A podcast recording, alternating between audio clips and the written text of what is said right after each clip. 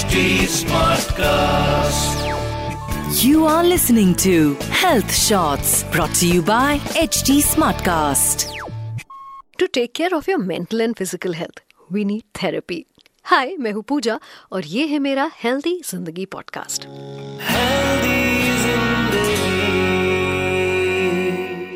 आज हम हेल्दी ज़िंदगी पॉडकास्ट में बात कर रहे हैं थेरेपी के बारे में कि हर प्रॉब्लम का नहीं तो ज़्यादातर प्रॉब्लम्स का सोल्यूशन थेरेपी कैसे हो सकता है?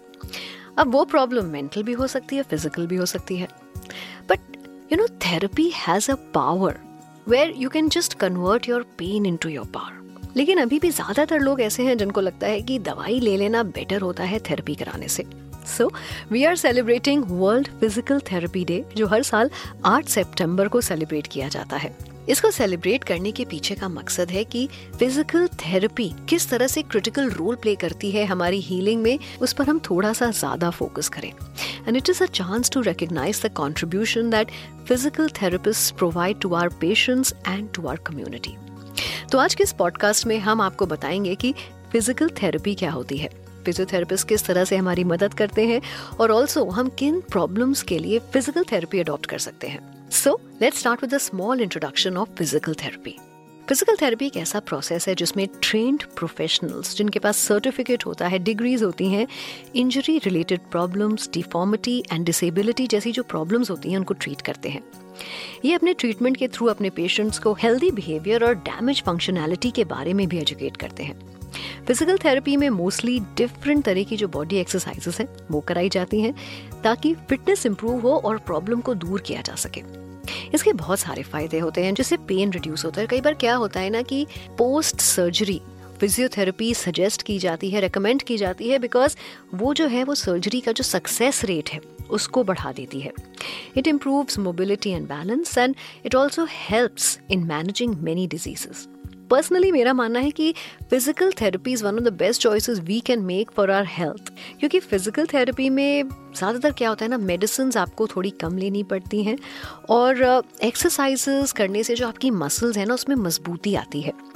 अगर हम बात करें फ़िज़िकल थेरेपी की या फिजियोथेरेपिस्ट जो होते हैं उनकी तो अपने ट्रीटमेंट से पहले आपको फुल डायग्नोसिस अपनी करानी चाहिए फ्रॉम हेड टू टो और उसके बाद ही ट्रीटमेंट और एक्सरसाइज प्लान कराना चाहिए। ऐसे में आपको ये समझ में आ रहा होगा कि फिजियोथेरेपी हमारे रिकवरी में एक बहुत इंपॉर्टेंट रोल प्ले करती है।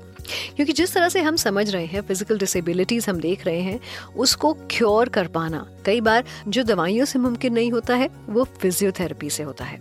वैसे अब देखा जाए तो फ़िज़िकल प्रॉब्लम्स और भी बढ़ती हुई नज़र आ रही है और उसका कारण है लोगों का लाइफस्टाइल गलत टाइम पर खाना, गलत तरीके से सोना, बिना सही जानकारी के कोई भी एक्सरसाइज करना बॉडी में कम इलास्टिसिटी होना और इन्हीं सब के कारण से क्रिएट होती हैं फ़िज़िकल प्रॉब्लम्स वैसे इनके अलावा बहुत सारी प्रॉब्लम्स हैं जो फ़िज़िकल थेरेपी से हम क्योर कर सकते हैं, जिनके बारे में लोगों को कम पता है। जैसे एस्मा कमर का दर्द फ्रैक्चर सर्जरी घुटने का दर्द and also in pregnancy so there are problems जिसमें फ़िज़िकल थेरेपी हमें बहुत हेल्प करती है। पर कैसे? Let me explain you one by one asthma asthma एक ऐसी कंडीशन है जिसमें पेशेंट्स को सांस लेने में बहुत दिक्कत होती है। ऐसे में ये जो थेरेपी है फ़िज़िकल थेरेपी या फिजियोथेरेपी जिसे हम कहते हैं, वो अलग अलग ब्रीदिंग एक्सरसाइजेस आपको बताते हैं जिससे आपकी ये प्रॉब्लम कंट्रोल हो सके। फिर आती है प्रेगनेंसी इसमें फिजियोथेरेपिस्ट अलग अलग एक्सरसाइज कराते हैं जिससे डिलीवरी के टाइम पर आपको बहुत प्रॉब्लम ना हो। कई बार डिलीवरी के बाद जो आपकी मसल्स होती हैं, वो बहुत लूज हो जाती हैं तो उनको वापस शेप में लाने के लिए फिजियोथेरेपी भी कराई जाती है। फिर है फ्रैक्चर सर्जरी। फ्रैक्चर की सर्जरी के बाद डॉक्टर्स फिजियोथेरेपी के मीडियम से कोशिश ये करते हैं, कम से कम दवाइयों के भरोसे वो पेशेंट को ठीक कर सकें। And yes there are many exercises that they suggest they recommend and the physiotherapist takes it forward और ये आपकी मसल्स को मज़बूत बनाता है, जो सर्जरी हुई है, उसको और पुख्ता करता है।